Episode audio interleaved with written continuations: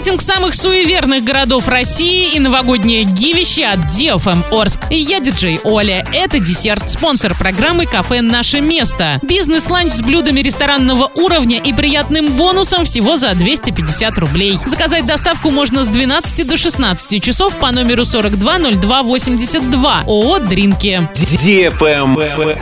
News. Оренбург занял шестое место в рейтинге самых суеверных городов России. Самыми же суеверными городами оказались Вологда, Иваново и Брянск. Не суеверными Санкт-Петербург, Томск и Екатеринбург. Жителей 26 городов России попросили ответить на три вопроса. Вы верите в приметы? В какие? Вы можете назвать себя суеверным человеком? Самыми популярными приметами стали постучать по дереву 24%, плевать через левое плечо 19%, черная кошка перебежала дорогу 14%, присесть на дорожку 11%.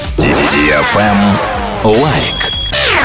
Новогоднее giveaway от DFM Орск уже стартовало. С 20 ноября по 20 декабря проходят ежедневные розыгрыши нескольких подарков на общую сумму 10 тысяч рублей от наших спонсоров. Главный приз 200 тысяч рублей наличными. Общий призовой фонд более полумиллиона рублей. Заходи в инстаграм собака Орск, нижнее подчеркивание тут. Подписывайся и жди сегодняшний розыгрыш от партнеров. Для лиц старше 12 лет. Генеральные партнеры. Ракар, Уральская деревня, компания Юрист, не школа, такси ГОС 33 33 33, Царь дверей, без вилок, стейкхаус, АВАЦ. Travel Guide. Сервис для путешественников составил список самых интересных древних городов, посетить которые туристам рекомендуется хотя бы раз в жизни. Так, на первом месте оказался древний город Кхмеров Ангор в Камбодже.